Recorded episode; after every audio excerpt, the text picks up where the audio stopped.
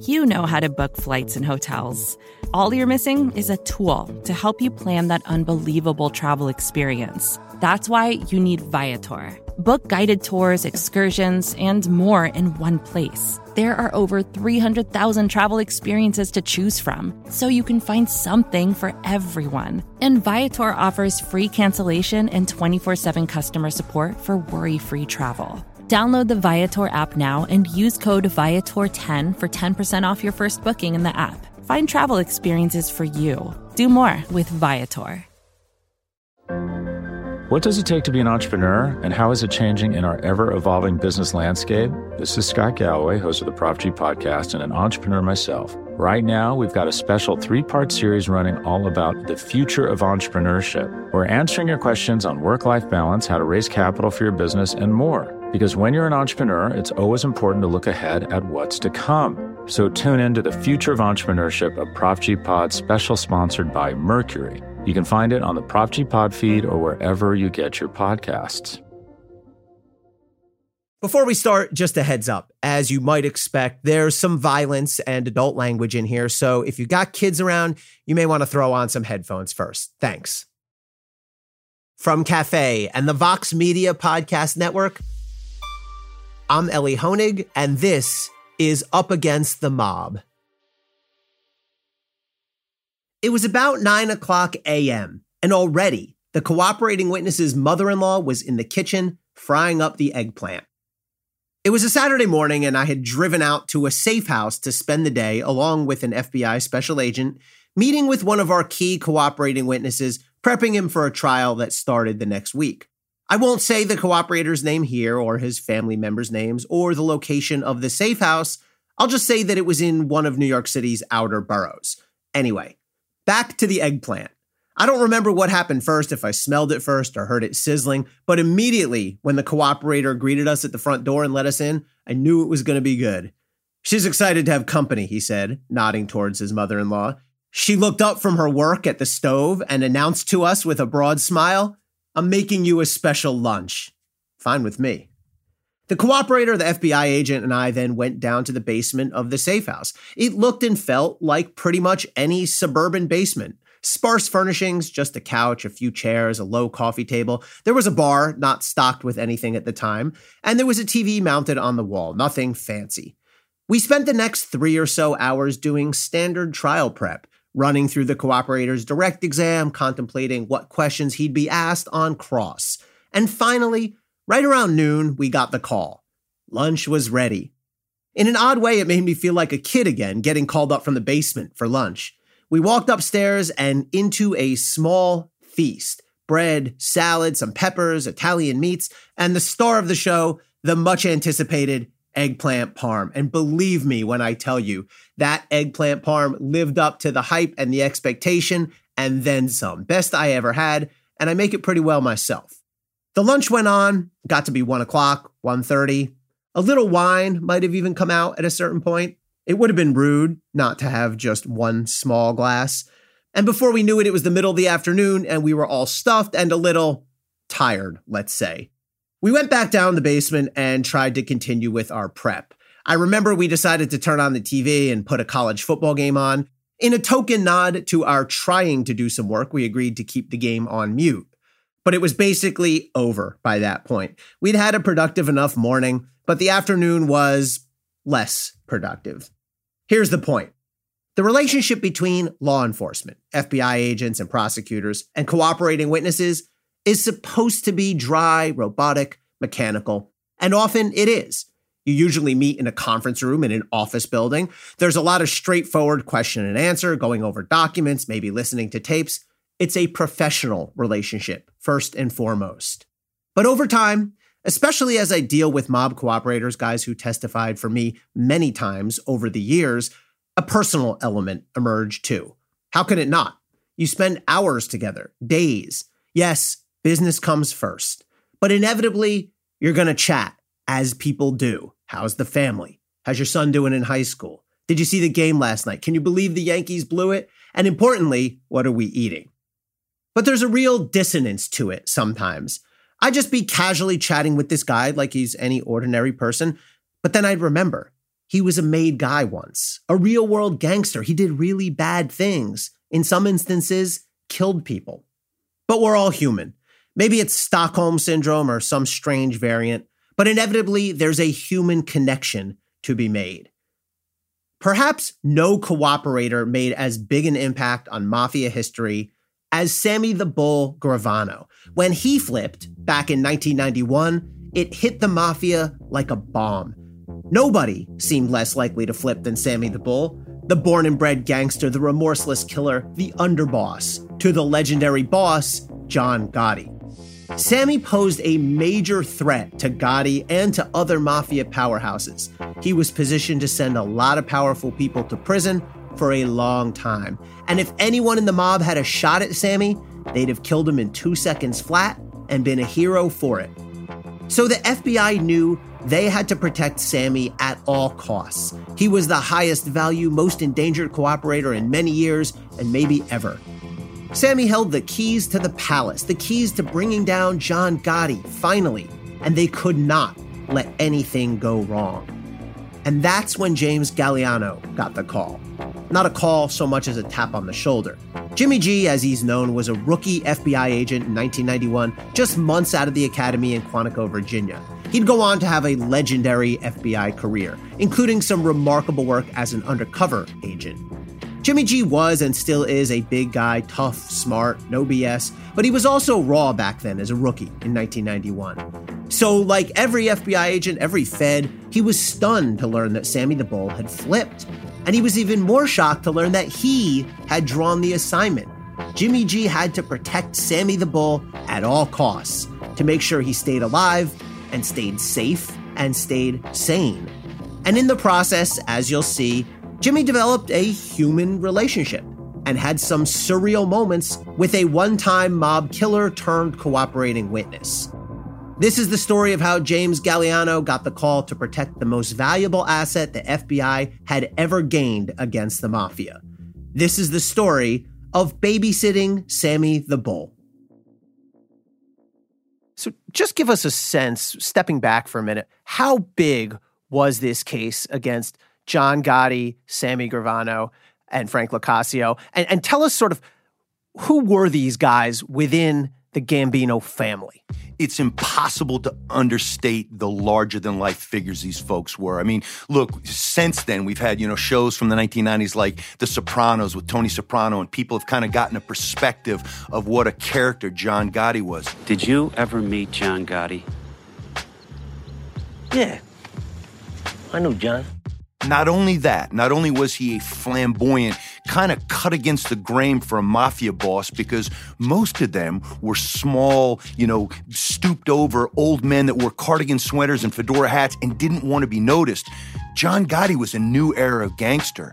He flouted it. He literally loved to go out in his, $2,000 suits and his expensive, alligator skin loafers and his perfectly coiffed hair and his straight blade razor shave every single day. He wanted to look the part. Not only that, he had an almost bulletproof aura about him. And I don't mean bulletproof in the sense that he couldn't be killed. I mean bulletproof in the sense that he couldn't seem to be convicted. There were several federal and state cases that looked like they were open and shut cases that we came to learn later on because John Gotti's folks got to a juror, or John Gotti's, his just larger-than-life persona made him a sympathetic figure to juries. We had not been able to convict him on a number of startling crimes. And just so we're clear here, this is John Gotti, the father. Later on, there's John Gotti, the son, who I ended up prosecuting, not ultimately successfully. But just so we have the correct perspective here. And they're very different people, as we can talk about. So take us to that day when you're in your office and you get this bombshell news about a major, major development on the case of United States versus John Gotti and Sammy Gravano et al. You mean November of 1991, where it started out as you know, a normal day would for me. I lived upstate New York at the time, and I would take, you know, planes, trains, and automobiles to get to the office because we didn't have the resources to assign every agent, especially a rookie, a bureau car, an FBI take-home car. So I got into the office early that morning after about a 2.5-hour, almost 3-hour commute. And our boss at the time, who's a legendary FBI supervisory special agent by the name of J. Bruce Mouw. And you say, J, well, it's J period, because back in those days, he came on in the late 60s. Everyone wanted to mirror what J. Edgar Hoover did. So you took your first name and made it an initial and used your middle name. So J. Bruce Mouw, who literally was the man, you know, behind the successful prosecution of John Gotti from the FBI side, along with, you know, Special Agent George Gabriel, who was the case agent, called the entire squad into his office that morning and revealed the news that Salvatore Sammy the Bull Gravano, who was, again, incarcerated, housed at the Metropolitan Correctional Center down in lower Manhattan, had elected to turn state's evidence and was joining, as we say in the business, Ellie, you'll be familiar with this, he was joining Team America. Team USA. Yep. Always want to be on that team. So tell us, what does that mean sort of generally when someone turns state's evidence, flips, cooperates, and how big was it that Sammy Gravano was now coming on board?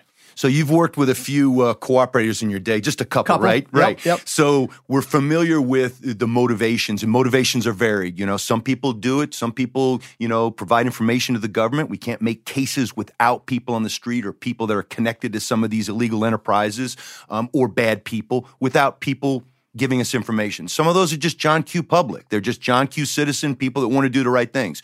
Others are motivated by financial considerations. They get paid for information. And others are trying to work a sentence off, meaning they did something wrong, they got indicted, they got prosecuted, they got convicted, and now they're trying to work off some sentencing. And others do it for revenge and retaliation. I think in Sammy's case, our understanding of the case was that he had gotten some discovery. And for the listener, discovery is things the government is required to turn over related to a case to the defense so that they can properly prepare for their defense of what the allegations are. So there had been some tapes that, you know, the government, some wiretapping the government had done, and some of the transcripts made their way to Sammy's lawyer at the time, who was Gerald Shargel. John Gotti was represented at the time by Bruce Cutler, a famous mob attorney.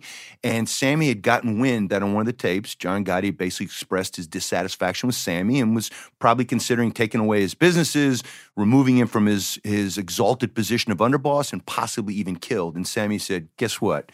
I'm not going to stick around for that. He made overtures to the government, and the next day we moved in, plucked him out of the MCC, and the rest is history. So there's that element of betrayal, right? Sammy Gravano, the loyal underboss, side by side with John Gotti for years.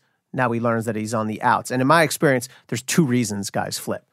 One of them, but I would say number two, is betrayal. But number one is the one you hit on, which is saving your own hide, right? And Sammy Gravano at this point is charged with multiple murders, looking at life behind bars. So you know Sammy, not me.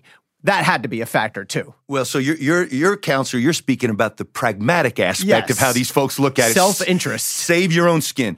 100%. So in this perspective, remember, the government back in the late 60s came up with a tool which you used very successfully in your job at the Department of Justice called RICO, the Racketeer Influenced Corrupt Organizations Act. I think it was ratified in 1970. And we began using it, meaning we, the government, the United States, very successfully, especially in the late 70s, early 80s, because you got to remember that from the United States perspective, a lot of people didn't believe there was a mafia here until 1963, when Joseph Valachi first testified in front of Congress. This is my doom. This is the promise I'm breaking, that even if I talk, I should never talk about this, and I'm doing so. And said, yeah, I'm a made member. Yes, I was involved in this ritual. Yes, it's this thing of ours, La Cosa Nostra. So you fast forward now to the 80s, you fast forward to the time of John Gotti and Frankie Locascio and Sammy the Bull Gravano. Sammy looked at this situation and said, this is crazy. Now, no one up to that point at that level in the mafia had ever cooperated or turned state's evidence. Sammy was, at that point in time, the highest-ranking member to say, this doesn't look good for me. I know they got me dead to rights on a number of murders and being part of an enterprise, a criminal enterprise, and they've got a number of predicates that they can charge me with. I'm looking at 25 years to life. If they convict me on the murders and on RICO, I'm going away for life. I'm going to help myself, and that's when he reached out to us. So take us back to this day. All right, you're a few months in, FBI, Bruce Mouw, legendary agent, calls you all into the room, tells you all Sammy Gravano has flipped. First of all, what is the reaction like in this room full of FBI agents specializing in organized crime when you got that news? Well, let me paint a picture for you, because the location of the FBI at that time, the office has now since moved to Kew Gardens a number of years ago, but at the time was located at 9525 Queens Boulevard in Rego Park, 11374. I still remembered it was the first business card I ever had. So you got to remember, it's a tiny, cramped office. And back in those days, Ellie, if you'll recall, in government facilities, you could still smoke.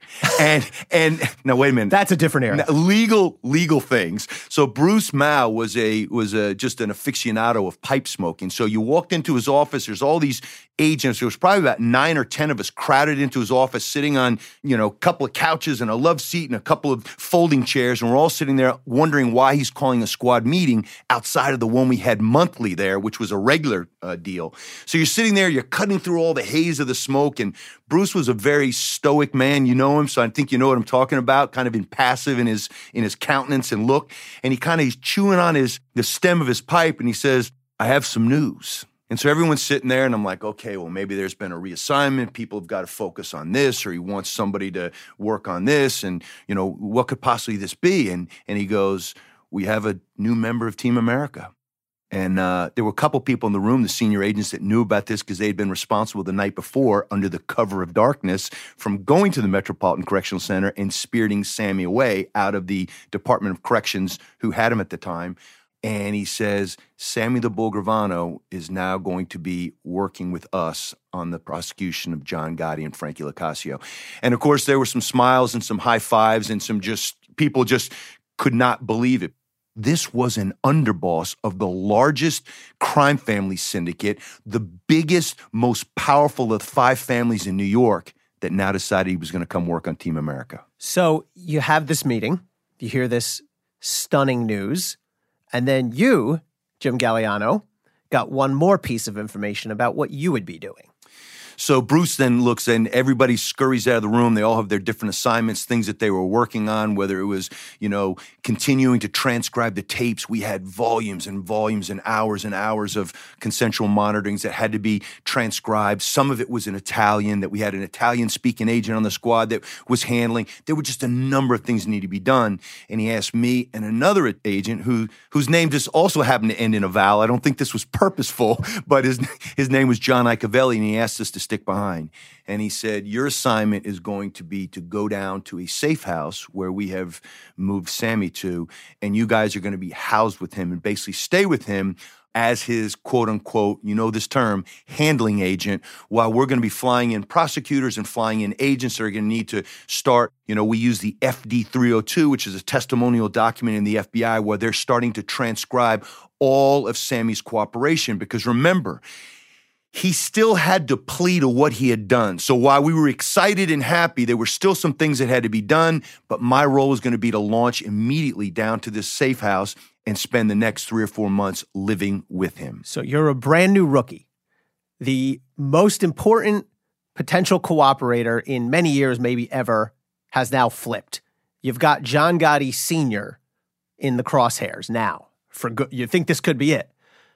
Why would they go with the rookie? Why the new kid? Well, again, I know you were part of a team, but why the rookie? I'd love to believe it had to do with the fact that Bruce Mouw was just such an incredible judge of talent. But I think that the more appropriate, review of his decision-making was, I literally was the newest guy in the squad and had the least amount of responsibility. It was like, hey, kid, here's your job. Don't screw it up. Another one of those things. Keep your mouth shut. Keep your eyes and ears open. But this will be a great tutorial for you on learning not just about the game, family, but also about the mob in total.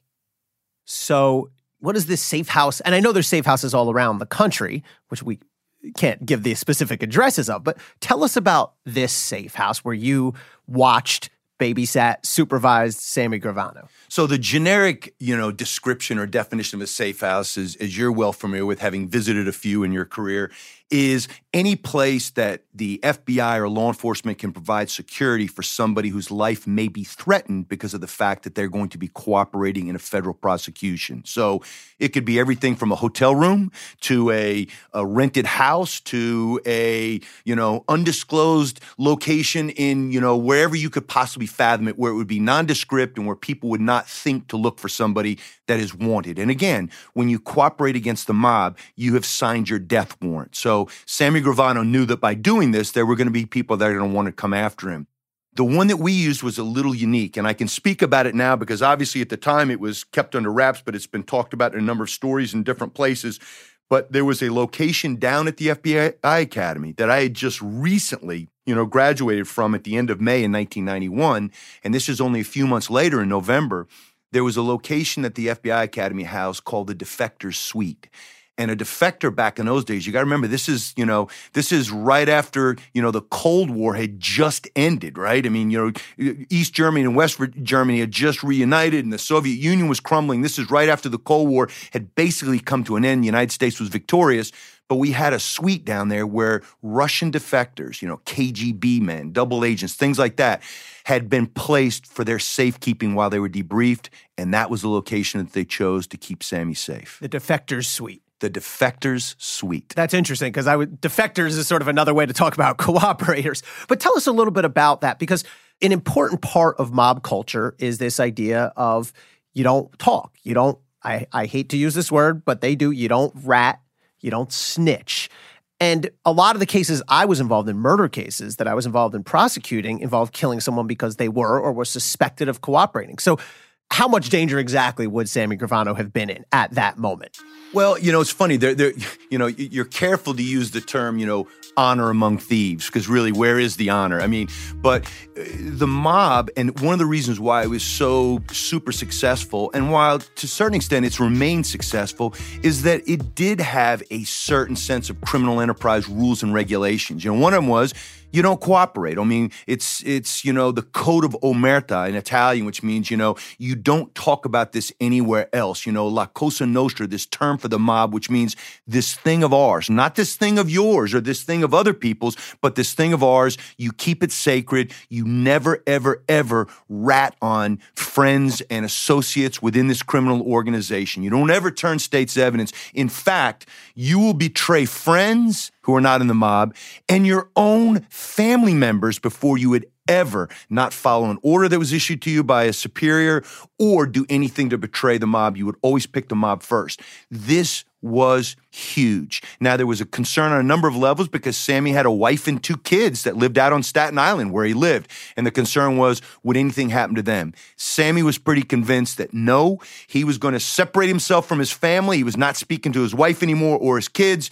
And the mob, while there was still some type of, and I use the term honor in quotation marks, would not go after his family, but would look for him. So concern on his part for him, not a concern for his family. Right. So he's essentially dead man walking if he's seen, but he still believes in, and it played out, nobody's going to go after the family, right? That's, in my experience, that's a mob rule. And yes, these are all criminals, but they do have certain rules that held in this case for Sammy. They did hold. And I think that was a big ace in our pocket. So let's go down to the Defectors Suite down in Quantico on FBI property. Who gets there first? You and John, the other agent, or Sammy? Is he there when you get there? Are you there first? Yeah, so he had gotten there first because they had flown him in. So the FBI's hostage rescue team, which is our, super elite paramilitary organization. It's like the SWAT team of all SWAT teams. It's the civilian version of like SEAL Team 6 or the Army Rangers or Marine, Force Recon, that kind of stuff. They actually flew in, picked up Sammy, and then brought him back down. Their house, their compound is at Quantico at the FBI Academy, which is again housed on Marine Corps property. And they brought him down there and then secured him in this suite. And then the other agent and myself, we drove down together anticipating that we were going to be there for the next few months. The other agent, John Accavelli. Yes. is he giving you the sort of, here's the rules of the road, right? He's a veteran agent. You're the rookie. What did he tell you before you went in to meet with Sammy Gravano, to watch Sammy Gravano, about how this was going to work? What were the ground rules? Well, it was another, fortuitous turn of events, because I genuinely liked John. John was my training agent. And, when you come into the FBI, you spend a year or two on what we call probation, which means you've got to learn a number of different things. You've got to fulfill a number of different tasks. You've got to get your Boy Scout merit badges. You've got to check this box, and this box. John was a person responsible for making sure that I met muster and did all those things. So I was really close to John. And I think John, from his experience, he was a Bronx kid. Obviously, he was much more knowledgeable about the mob, and he'd been working it longer. He was there in New York working the mob when, the spree of mob hits was paralyzing the city, and there were different wars that were going on where mob families either internecine or different mob families were killing each other. John just told me, don't do anything stupid. Keep your wits about you. Recognize that this guy he's a stone cold killer. He's done that. Now, look, you work with a cooperator like this, you have to establish a certain level of trust. You grow to like people in those circumstances because you realize they're doing something that's dangerous to them and that's helping you get the bigger fish. But at the same token, don't drop your guard. And he reiterated Bruce Mouw's very sage advice: keep your mouth shut and use your eyes and ears much more than you use your mouth. Take us now to your first time actually physically meeting Sammy Gravano. Well, I had seen the arrest photos from the December of 1990 arrest, and obviously I'd become such a student of La Cosa Nostra and the mob. I mean, I felt like I was living a dream life that, here's a kid, of Sicilian descent who's, who didn't really live in New York or spend any time in New York until he gets to this point in his professional career where if he could have selected where to go, he ended up going exactly where he wanted to go, to the squad that he wanted to go to. And then it's just unbelievable opportunity to sit there, eat dinner with, converse with, and learn from an underboss of the biggest crime syndicate in the country. And it was a blessing. Now, when I walked in and saw him, I expected him to be, like Travis Tritt says, 10 feet tall and bulletproof, and I was kind of surprised at his stature. He was a very short guy. I'm 6'3", almost 6'4", so when I walked in, I was kind of taken aback by how short he was. But no doubt you looked at him and he was built like the proverbial, the spark plug, the fire hydrant. I mean, just compact, muscular, just turned 40, I believe. And at that time, Ellie, as a 26-year-old, 40 was ancient. That's my father's age, right? And now 40 is in the rearview mirror for me. So looking at him, I was taken back by how tough he looked, how short he was, and how serious he was. I mean, he looked very serious when I first met him. Under circumstances, you understood why. Sure. So tell us about, if you remember, your first exchange with Sammy. What did you say to him? What did he say to you? How are you sort of setting the boundaries here? Well, I think, he knew John Accavelli, because, Sammy's actual handling agents, the guys that actually worked, the Gambino mob from the Staten Island perspective, and the Staten Island, the borough where Sammy was located, were two guys. Again, two more Italians. I don't know how we had so many Italians in the squad, but that's the way it worked out. Frankie Spiro and Matty Tricorico. And these were two literal Hoover-era agents. I mean, when we did surveillances and we were taught, in the 90s and in the late 80s, to dress down, to blend in, these were guys that still wore, you'd almost think a fedora, but, coat and tie never loosened, jacket never off, not even in the office, just the consummate, G-man that you would expect. Well, John, through them, had also met Sammy before, and John was also part of the team that basically spirited him out of the MCC. So Sammy knew him. So when he saw me, it's just like, well, who's this lunkhead right here? Who's with you, John? And John explained who I was, and Sammy just shook his head and said, another Italian coming after me. Look at this. It took him that long to realize you were Italian? One glance? Exactly. Well, and hearing my last name, I think, too, when you hear that last name, you're like, yeah, he's probably not an Irish guy. Right. So he comes right out of the gate, sort of throwing a little bit of attitude at you. Comes right out of the gate swinging, and that was one of the things. The guy had a rapier-like wit. He was really sharp with a quip. He could turn a phrase. And again, you're talking about somebody that didn't even finish high school, and yet to rise to the level that he did, the underboss, the number two, and like I said, the largest crime syndicate of the five families in New York City, a very powerful, powerful criminal enterprise, and you go, he's not stupid. There's a lot to be said for street smarts, and there's a lot to be said for, you know, he didn't have a formal education, but the streets taught him well. Yeah. I used to have certain cooperators or even mob defendants, and sometimes I would look at them and think, that guy would have been successful in banking, in the law, in anything else. And others, I think, that guy would have failed out of anything else. 100%. You look at guys like that, and I've thought about this many times over the years, and you say, gosh, if you'd have just put that energy, that effort, that passion, that wherewithal, those street smarts into something legitimate, you'd have been Bill Gates. Yeah. That's Bill Gates. Thinking of Sammy in charge of a Microsoft, software company. Right. So how long did you spend with Sammy Gravano? And tell us a little bit about just the physical living arrangements. Were you living there? Were you coming at 9 and leaving at 5? How did this work? No, this was a 24/7 job, so there was no time off on weekends. It was like being in a combat zone, and I don't mean to say that lightly. Having spent time in a combat zone, I know that there are no days off. You don't take Sundays off to, you know, read the newspaper and go to church services. You're in a heightened state of awareness all the time, and there are jobs and responsibilities. It was the same thing here. So 24/7 job.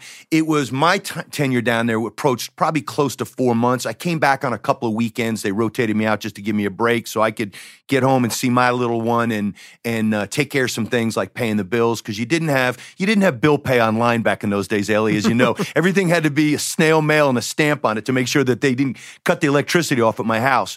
But I remember walking in and looking at the place. It was a typical FBI conference room. It was extended. There was a circular table in the middle with a lot of chairs where we spent hours upon hours upon hours debriefing him.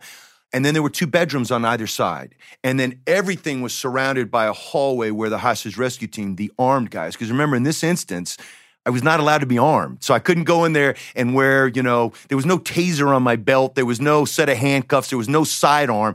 All that stuff had to be checked in at the FBI Academy. Nothing like that could be inside the space. So large conference room, large rectangular conference room, one bedroom on one end, one bedroom on the other. My bedroom was on one end. Sammy's was on the other. Sammy's could be locked from the outside. Mine could be locked from the inside. Big difference. Big difference. So I'm basically picturing like a government issue version of sort of like the Radisson Suites or something like that. That is a perfect description, maybe a Holiday Inn Express, if you will, that, you know, you got that extra extended suite. Nothing fancy. There was a color TV there. There was a bookshelf there. There was a couple of, you know, comfortable chairs, but everything there was on a government budget. So this was not, you know, this was not high end. It was standard equipment, government issue stuff. And you said you were not armed.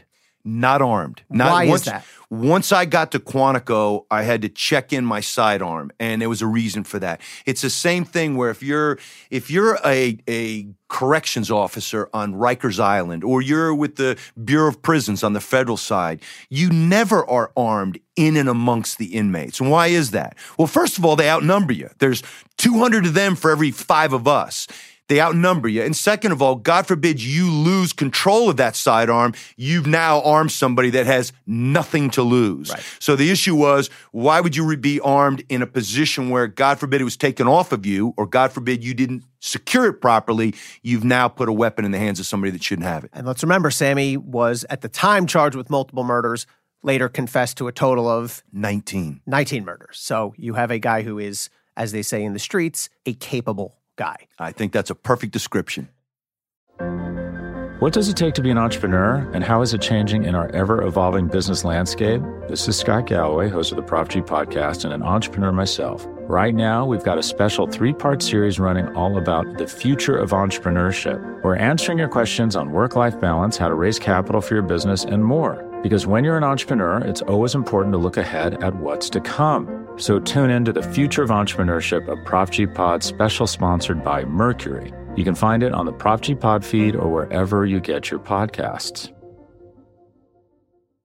You have a lot of time here with Sammy. Your roommates, babysitting, whichever term you want to use, for 4 months with this guy. How did you pass the time? And how did you build rapport with him? Well, you know, and this is, sometimes I get into arguments with some of my my students at St. John's when I teach an organizational leadership class in the past, and you talk about leadership, and when we think of leaders, we think of good people, right? That's a leader. When you think of a good person, they're selfless. They've got character. They've got competence. They've got charisma, the three C's, okay? Well, you take out the character piece of that and you look at the competence and the charisma, and that was Sammy to a T. Look, you know, Adolf Hitler, Saddam Hussein, awful people, but knew how to mobilize the masses. Sammy did incalculably, grotesquely wrong things, right? Killed people, including being involved in his brother-in-law's death. His brother-in-law's death. So when you think about that, his wife's brother, you know, so what more can you say about that? But at the same time, he was feared, he was respected, and he was liked. Now, you take out the fear and the respect part initially early on, I could understand why he was considered likable. Sitting across the table, you and I know each other a long time. We're easy. It's comfortable having a conversation.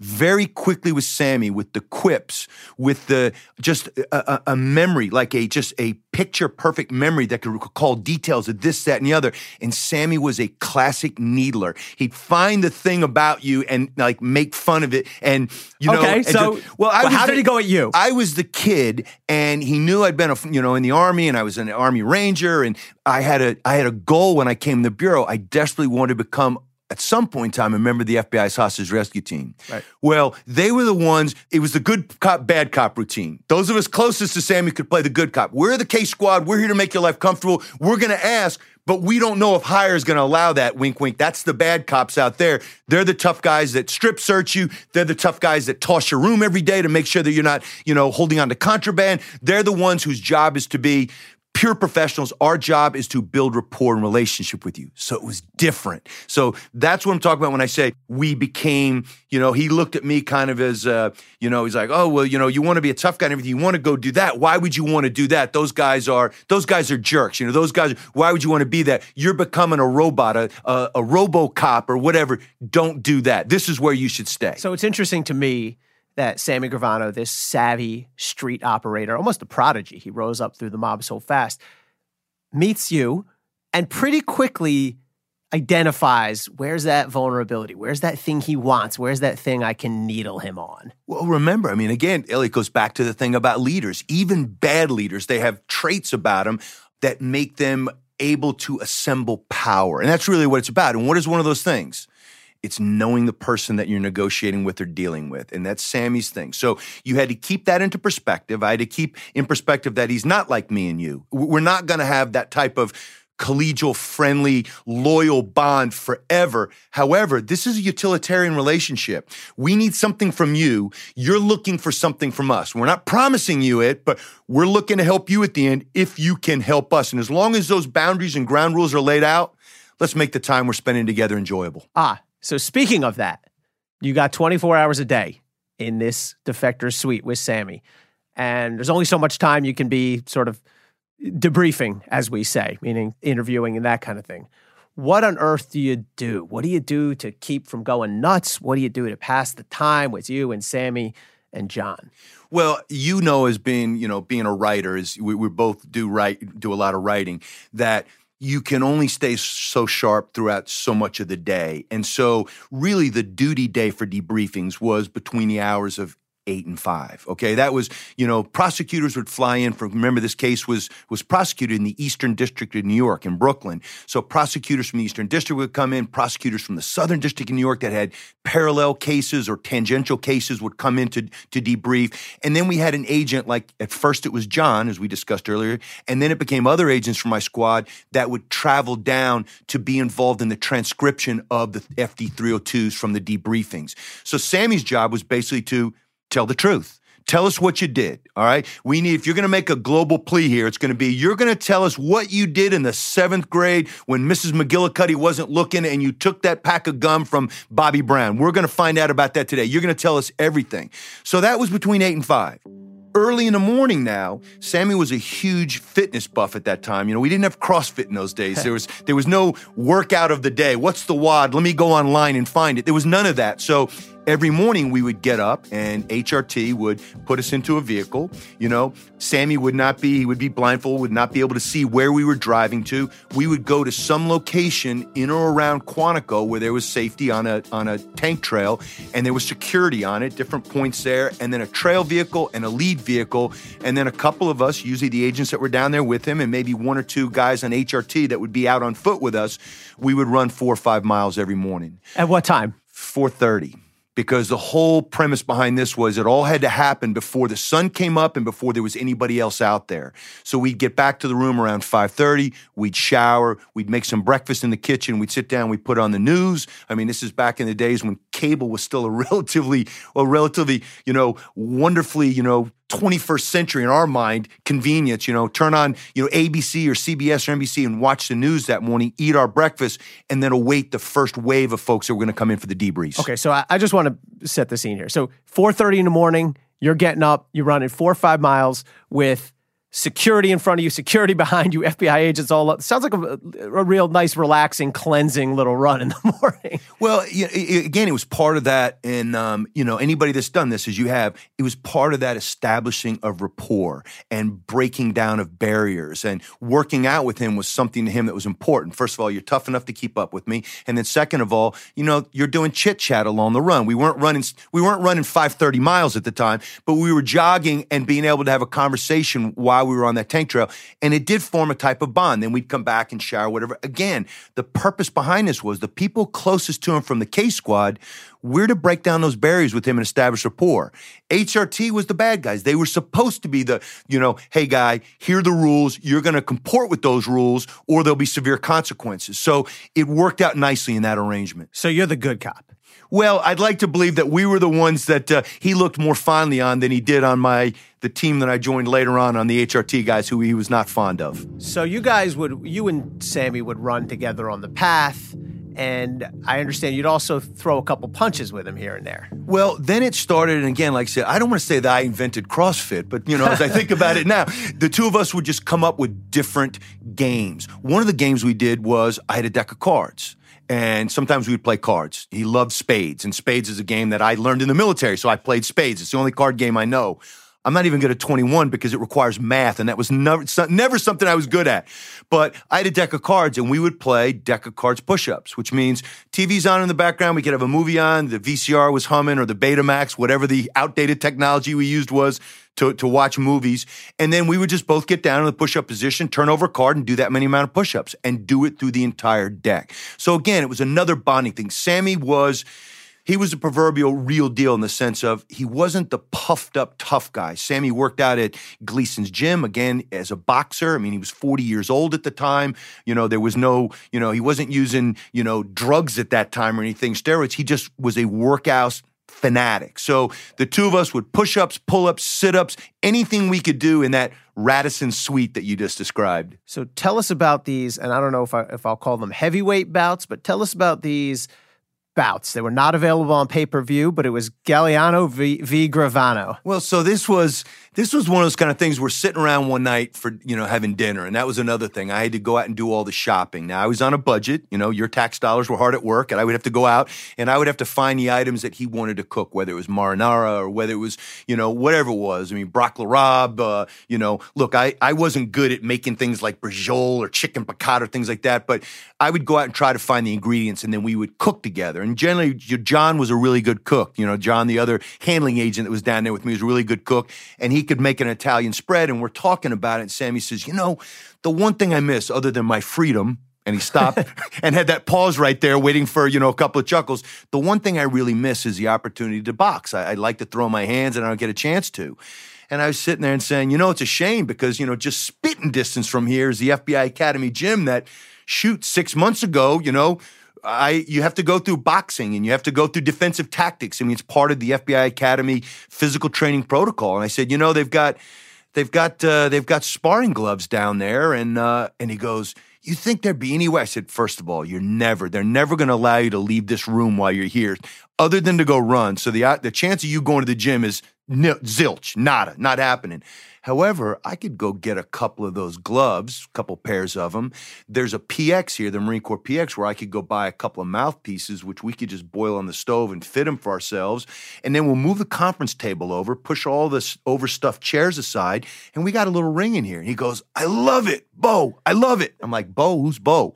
Well, Bo was the term that he used for us. Those of us close to him, he would call us Bo. It was kind of a term of endearment. That's a Brooklyn term, right? I guess it has to be. I grew up in Decatur, Georgia. I've never heard it. But I had guys use that phrase too, I said, what is this Bo? Like, yeah. I've heard a lot of things. I'm not Bo? Your Bo. But, but then when you came to understand that it wasn't, it's endearment. It wasn't a pejorative. It was a term of endearment, and that's what he'd use. So you and Sammy boxed. Headgear, gloves. Everything. A bunch of times? So a number of times. We moved all the furniture out. The two of us would get going. I had my watch, which was a Timex. I'd set it on the side, and we'd say, okay, we'll go 3 rounds. Now, here's what happens when you have two testosterone-laden guys, and you throw them into a ring like this, where I'm thinking to myself, okay, Sammy, how do you want to do this? He goes, well, nothing to the face. Okay, we won't do to the face. We'll just do body shots. How hard do you want to go? Well, let's just go 50%. We did that for a couple minutes, and we're like, let's go 60%. How do you make that differentiation between 50? Let's go 75. You know what? Let's go 50% to the face. The first time you get hit on your button, and I got an Italian nose, so my proboscis is kind of formidable. When you get hit on the button, 50% goes right out the window. Couple other details, and then I want to get into big picture stuff here. So you mentioned the VCR, the beta. So you'd sit there with Sammy the Bull and just pop in a movie? Yeah, so this is, you got to remember, this is the age of when Blockbuster was king. Have you seen a Blockbuster lately? No, they're gone. Exactly. So Hollywood videos, no, they don't exist anymore. It's a shame. So this was back in the era when on every street corner, if there wasn't a Blockbuster, there was a mom and pop video tape store. So we had a VCR, and in the evenings, to pass the time. Again, you didn't have 600 network channels. There was no Dish TV back then. So some of the interesting things we watched The Godfather. We watched The Godfather Part 2. You sat there with Sammy Gravano and watched. Absolutely. Was he giving you running commentary on it? He knew as many quotes from it as I did. He could quote it better than I could. State your name, please. Frank Locascio. And where were you born? Quantico. It's outside of Palermo. And where do you live now? I live in an army barracks with the FBI guys. But did he ever say, no, that's not accurate. It would never go down that way. No, I think that they were, because I think on some of the tapes, some of the wiretapped, conversations, they talked about The Godfather. They were Gotti, Gravano, Locascio. They were all enamored with this glamorous portrayal of the mob, And remember, The Godfather is set back in the 50s and the 60s. So, the first Godfather. So they were enamored with it. But I would go pick up, current movies. One of the ones that comes to my mind was Keanu Reeves and Patrick Swayze in Point Break. Yes. And watching that with him, with, one of them being an FBI agent, and how weird the juxtaposition of sitting there with the current underboss of the Gambino crime family and watching this story about an FBI agent who's infiltrating a rookie, a bank FBI robbery agent. A rookie. Just like you. I am an FBI agent. I know, man. Isn't it wild? Another thing that's very important to me, very important to mobsters, is the food. Who was the chef? What kind of things would you all dine on? So really, to give credit where credit is due, John Accavelli, who again was my training agent and kind of my guide through this whole process, because John was older than me and just knew the business, the mob business better, knew New York, and John was a heck of a cook back in those days. Sammy did pitch in on some of those weekend meals in making the meatballs. I have vivid memories of sitting there. I'm sitting up on the counter, John's stirring the sauce, and Sammy's, taking the breadcrumbs and the meat and rolling it into balls and just thinking, how freaking surreal is this? Like, I'm a couple months out of the academy. I just read Donnie Brasco, and here I am now, sitting with an underboss of the Gambino family. Utterly surreal. So that brings me to my big picture question, because I think we both know, having spent a lot of time with cooperating witnesses, former mobsters, killers in a lot of instances, that there's a fine line between building rapport, building relationship, building trust on the one hand, and as I used to instruct our newer prosecutors when I taught on this, I said, here's a commandment. You may not fall in love with your cooperator. And I don't mean that in the romantic way, but there's a fine line between we're building trust on the one hand, but we're not friends. Ultimately, on the other hand, we can't become friends. This is business, not personal. So how would you sort of negotiate that in your mind and in your relationship with Sammy Gravano? The number one way that you can get in trouble in law enforcement is to, fall in love or have a relationship with a cooperating witness or an informant. And as an undercover agent too, same thing with the target of your investigation, to fall in love or to have some type of improper relationship. You have to understand what the relationship is built on. First of all, on the undercover side, it's built on a lie. It's you're pretending to be somebody. And on the working with a cooperator like Sammy, you have to keep in perspective what your job is. And you have to keep in perspective what his job is. His job, as you pointed out at the top of this, is to cut the best deal possible. Your job is to make sure that he's comfortable, that he's taken care of and safe, his family's comfortable, taken care of and safe. At the same token, the job one in this whole thing was to finally take John Gotti down, a man who had gotten away with so many things and had done it successfully. And this was the way to do it. Yeah. So let's jump to that. Ultimately, big picture goal here is you are building the foundation to get Sammy Gravano ready to walk into federal court under the brightest possible media glare and under what will be intense cross-examination from very skilled defense lawyers for John Gotti, and give testimony aimed at the head, the most powerful gangster really this city has seen in many decades and probably ever. So take us ahead to that trial. Right, Sammy ends up testifying. And tell us how that trial went down and sort of how that hit the world, the mob world and the larger world in general, when Sammy took the stand and testified against John Gotti at that trial. Well, again, to set the scene, and now you're going back, and this is almost 30 years ago, almost 3 decades ago. And, things didn't go viral in those days, but, things spread by word of mouth. They spread by reading the newspapers, the New York tabloids, whether it was the Post or Long Island Newsday or the Daily News, the New York Times covered these things. There was a fascination with it because John Gotti was ubiquitous. That's the only way to describe him. He was known everywhere. And in this instance, when this trial was ramping up, because he had successfully beaten the government at the state and federal level a number of times. Teflon Don, right? Teflon Don. It was must-see TV, if you will. Once again, John Gotti faces the prospect of life in prison. With prior felony convictions for attempted manslaughter and truck hijacking, he could face a stiff prison term as a persistent felon if convicted a third time. So how did we feel about Sammy? Did I have any concern? No, I knew that Sammy was looking forward to this showdown as much as he would have been a boxing match or a real street brawl. He was looking forward to matching wits with some of the best attorneys that money could buy. Yep. And so the ultimate outcome was, finally, they got the big one, right? John Gotti was convicted and Sammy was the star trial witness, and John Gotti never walked a free man again. This time, the charges stick, and the Teflon Don may now spend the rest of his life in prison. John Gotti, guilty on all counts.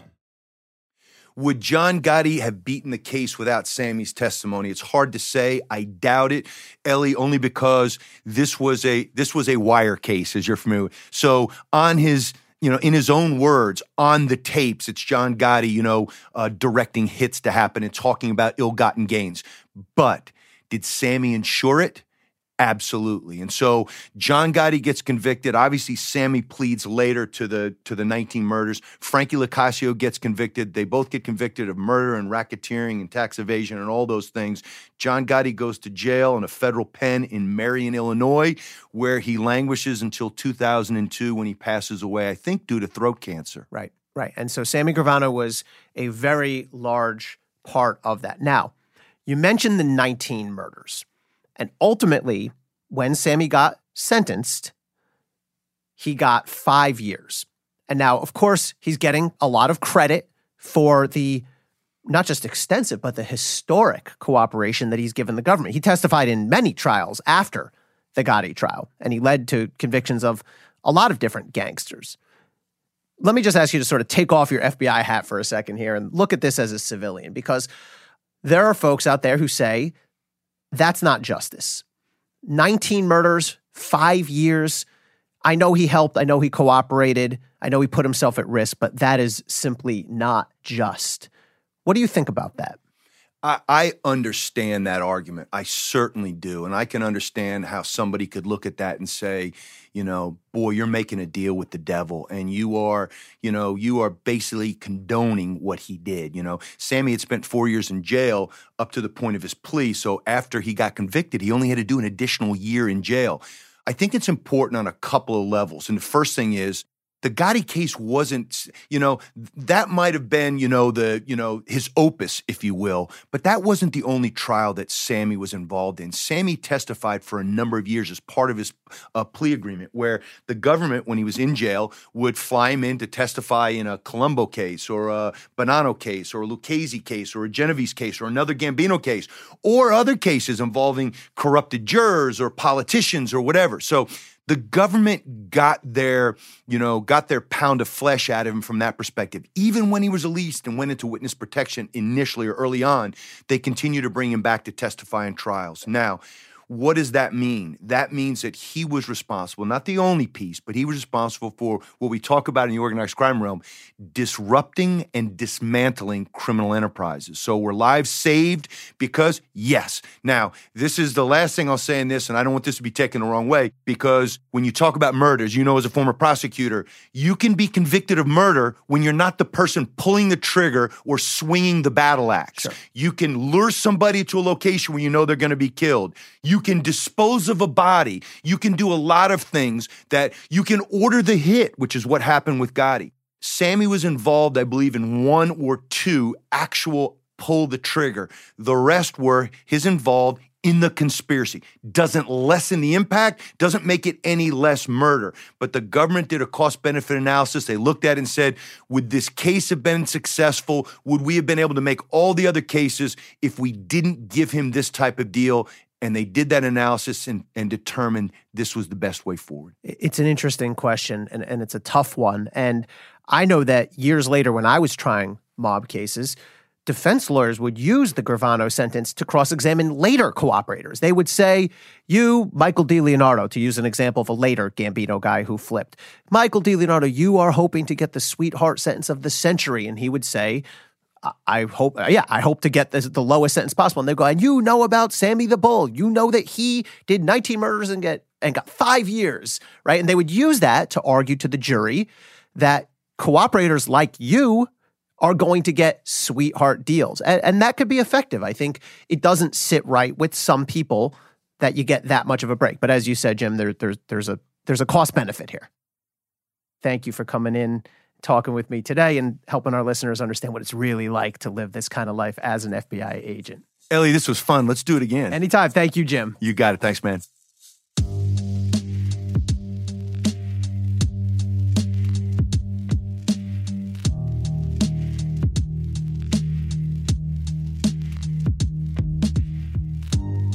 Talking to Jimmy, I keep trying to put myself in his shoes back in 1990. Brand new to the FBI, supervisor pulls him into the room and says basically, so we've got something for you. Yeah, you're going to be making sure nothing bad happens to the most endangered guy we've ever flipped. You're in charge of Sammy the Bull. And talking to Jimmy about that really got me thinking about my own very first days as a prosecutor. And I remember that every single thing I did, every first, my first court appearance, first guilty plea, first sentencing, was at once terrifying and thrilling. I had this sense of, I can't believe somebody is trusting me to do this, combined with a sense of, this is what I do now. And that's exactly what makes the job as a prosecutor or as an FBI agent so challenging and so rewarding.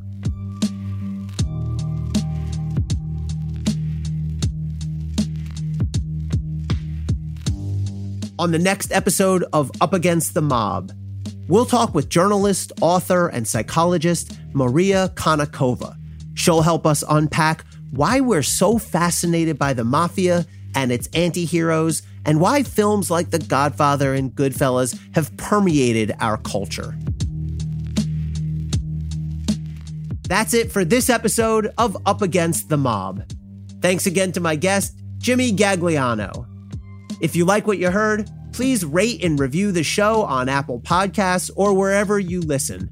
Every positive review helps new listeners to find the show. And as always, please send us your thoughts or questions to letters@cafe.com. Up Against the Mob is presented by Cafe and the Vox Media Podcast Network. I'm your host, Ellie Honig. The executive producer is Tamara Sepper. The senior producer is Adam Waller. The technical director is David Tatashore. Music is by Nat Wiener. The Cafe team is Matt Billy, David Kurlander, Sam Ozer-Staten, Noah Azalai, and Jake Kaplan. Special thanks to Nate White for his help with research. I'm Ellie Honig, and this is Up Against the Mob.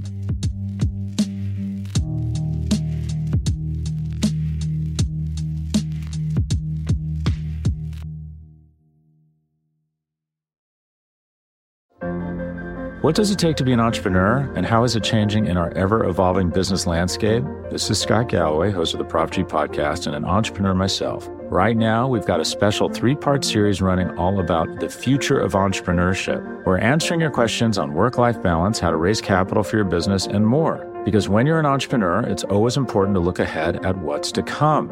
So tune in to the Future of Entrepreneurship, a Prof G Pod special sponsored by Mercury. You can find it on the Prop G Pod feed or wherever you get your podcasts. More to-dos, less time, and an infinite number of tools to keep track of. Sometimes doing business has never felt harder, but you don't need a miracle to hit your goals. You can just use HubSpot, because their all-in-one customer platform can make growing your business infinitely easier. Imagine this: high-quality leads, fast closing deals, wildly happy customers, and more benchmark-breaking quarters. It's not a miracle, it's HubSpot. Visit HubSpot.com to get started today.